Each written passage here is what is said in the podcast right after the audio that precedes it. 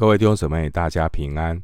欢迎收听二零二二年四月二十三日的晨更读经。我是廖哲一牧师。今天经文查考的内容是马拉基书第一章一到五节。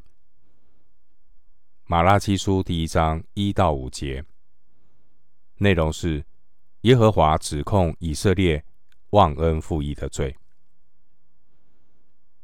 首先，我们来介绍《马拉基书》这本书的内容。关于这本书，名称是特别的。马拉基这个名字的原意是“我的使者”，所以有人认为呢，这本书的书名并不是一位先知的名字，因此认为《马拉基书》是一个不知名的人所写的。不具名，所以其实是一本定义马拉基这个名字是一个普通的名词，而不是一个专有的名词。关于马拉基书的作者，一般认为一个匿名的人并不清楚谁写这本书。如果马拉基真是一位先知的名字，那么，这位马拉基就是旧约最后一位先知。从马拉基以后，以色列民有四百多年的时间静默，没有任何先知的出现，一直到施洗约翰在旷野宣讲天国的福音，先知的声音再度的出现。关于马拉基书写作的日期。我们根据马拉基书里面的内政内容，可以来推断。我们看内容，包括圣殿的建成、圣殿献祭的恢复，以及一位波斯的省长治理耶路撒冷的这些历史的事实来看，还有马拉基书在描述当时候以色列的属灵光景，可以说是一落千丈。我们综合马拉基书所记载的这些历史的事件事实，我们可以推断，马拉基书写作的日期大约与以斯拉记和尼希米记是同一时期的作品。因此，马拉基书成书的时间大约是在主前四百二十五年左右。关于马拉基书这本书写作的目的。马拉基先知，他严严的指责耶路撒冷在信仰和道德上的堕落败坏，并且宣告上帝的审判速速的降临，要劝告神的百姓要及早悔改，因为上帝对悔改的人有应许的祝福。我们回到经文。先来看马拉基书第一章第一节：耶和华借马拉基传给以色列的末世。第一节马拉基这个名字的意思，前面说过，意思是我的使者。马拉基这个名字有可能是一个笔名。马拉基，他是旧约时代最后一位先知。马拉基的时代，北国以色列和南国犹大都已经灭国。第一节马拉基先知提到的以色列，这以色列的含义是上帝心目中的那个合一的以色列，也就是出埃及记十九章六节所说的，以色列被命定要做神祭司的国度。真实的以色列乃是为上帝做见证的选民团体。回到经文，《马拉基书》第一章二到五节，耶和华说：“我曾爱你们，你们却说你在何事上爱我们呢？”耶和华说：“以扫不是雅各的哥哥吗？我却爱雅各，恶以扫。”使他的山岭荒凉，把他的地业交给旷野的野狗。以东人说：“我们现在虽被毁坏，却要重建荒废之处。”万军之耶和华如此说：“任他们建造，我必拆毁。人必称他们的地为罪恶之境，称他们的名为耶和华永远恼怒之名。你们必亲眼看见，也必说：愿耶和华在以色列境界之外被尊为大。”马拉基书一章二到五节这段经文。上帝借着先知的口指责百姓的罪恶，但是神的百姓绝口不承认。首先，耶和华说，神曾经那么的爱以色列人，但这些以色列人非但不知感恩，反而还要上帝来证明，那神啊，你在什么事情上面爱我们呢？于是上帝就提醒他们。神爱雅各，这些以色列人就是雅各的后裔。神拒绝以扫，并且审判以扫的后裔。以扫的后裔也就是以东人，并且以色列民必要亲眼看见以东变得荒凉，并且要尊神为大。经文第二节，上帝一开始就宣告。我曾爱你们，因为圣殿重建完毕之后，在神的百姓中间，逐渐呢流传一个问题。这个问题呢，根源都是因为他们不明白上帝的爱，所以他们在怀疑，在质疑。如果上帝真的爱我们，为什么让我们遭遇这些的事情？旧约圣经中充满了神爱人的记载，比如说，神爱亚当，神爱挪亚，神爱以色列的列祖，神爱以色列，神爱义人，神也爱追求公义的人，神也。怜爱那些寄居的外邦人。上帝对以色列的爱，并不是根据以色列人的本相，而是根据神信实不变的拣选。生命记七章六到八节，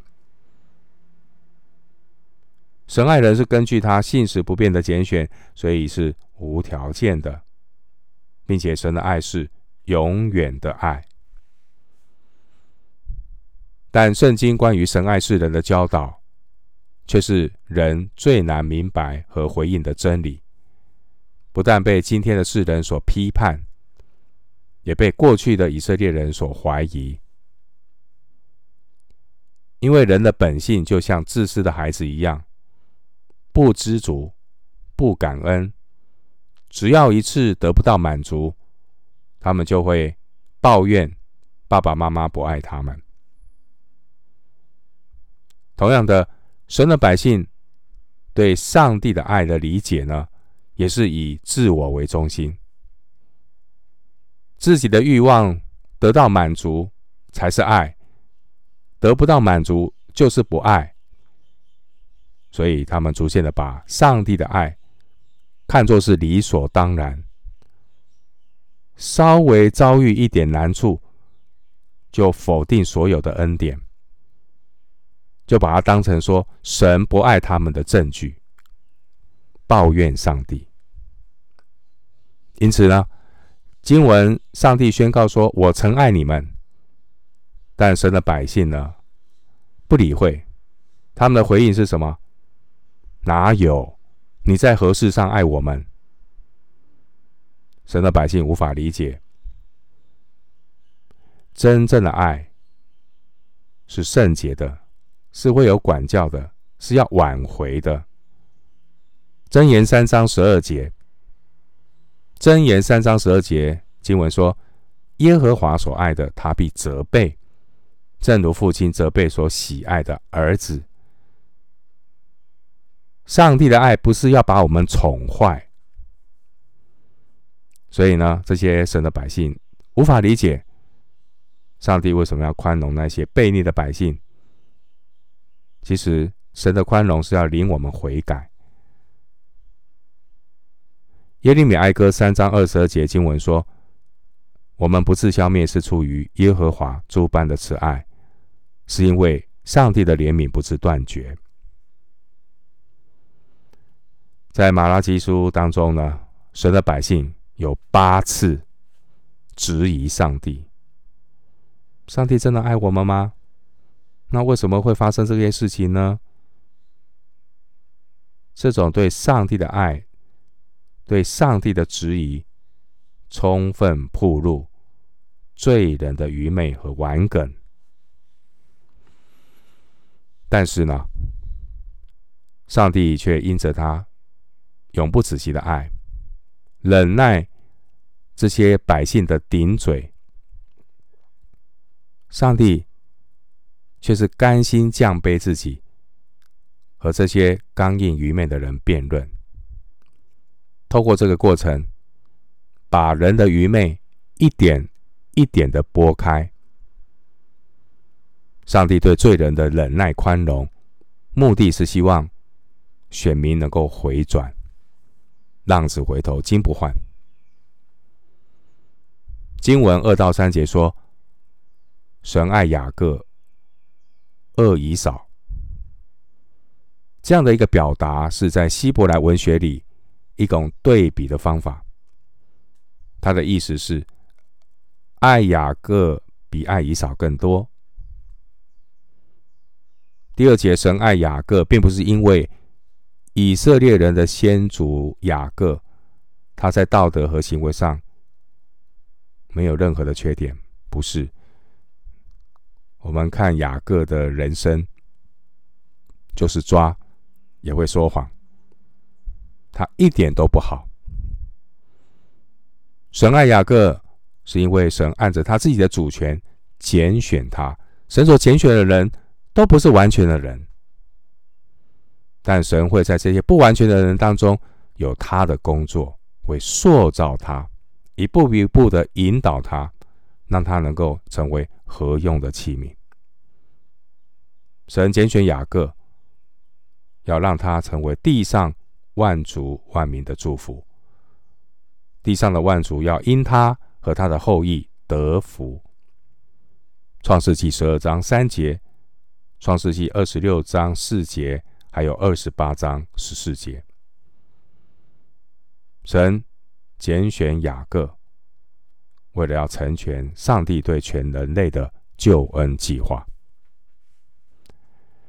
经文第四节提到以东人，以东人是雅各的孪生哥哥以扫的子孙。创世纪三十六章九节，以东人住在死海的东南方。他们本来是以色列人的兄弟。阿摩斯书一章十一节，生命记二十三章七节。以东人是以色列人的兄弟，但却不念兄弟之情，攻击大卫，后来被大卫征服。以东在所罗门王当政的期间呢，以东人开始反叛。列王记上十一章十四到十五节。当年犹大王约南在位的期间，以东脱离犹大独立。列王记下八章二十到二十二节。以东人和犹大国的冲突延续了许多年。列王记下十四章七节、二十二节。圣经厄巴迪亚书第三节描述以东人，他们狂傲自大，目中无神。主前五百八十六年，当耶路撒冷陷落之后，以东人呢，对神的百姓幸灾乐祸，趁火打劫，落井下石。参考诗篇一百三十七篇七节，以西结书三十六章五到六节。当年巴比伦围攻耶路撒冷的同时，也入侵了以东的土地。耶利米书二十五章九节、二十一节，这些以东人啊，过于自信，还以为可以重建荒废之地。第四节，当犹大被掳归回，耶路撒冷城和圣殿重建以后，以东人就被东方的纳巴泰人逐渐的赶出去。所以这些以东人不得不迁到犹大的南部，以希伯伦为首都，建立了以土买。马可福音三章八节。新约有一些跟以土买人有关的一些王。新约时代那位屠杀伯利恒婴孩的大希律王，马太福音二章一节，还有杀死使徒雅各的小希律，使徒行传十二章一节，以及后来审问保罗的亚基帕王，使徒行传二十五章十三节。他们都是以土买人，以土买在主后七十年亡于罗马，从此以后就消失。当先知马拉基在写这本书的时候，以东人还没有完全被纳巴泰人驱逐，所以他们的结局还没有完全的显明出来。记得。恶有恶报，不是不报，时候未到。所以，因为时候未到，神的百姓满心疑虑：如果神真的爱雅各，那为什么还允许以色列人被掳到巴比伦七十年？而同一个时候，以东人却安然无恙呢？所以他们开始怀疑。因此呢，神要他们注意。第五节说，在以色列境界之外的作为，不是不报，时候未到。上帝要选民们要定睛神在他们身上曾经做成的恩典，不要老是抱怨，要为自己有的感谢上帝。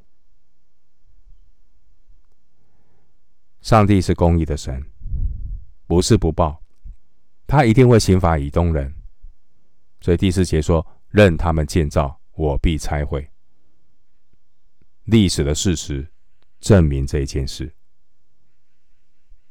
神是守约施慈爱的神，他管教以色列，但管教之后会再恢复他们。这正是。信实守约的神，永远不变的爱。我们今天经文查考就进行到这里，愿主的恩惠平安与你同在。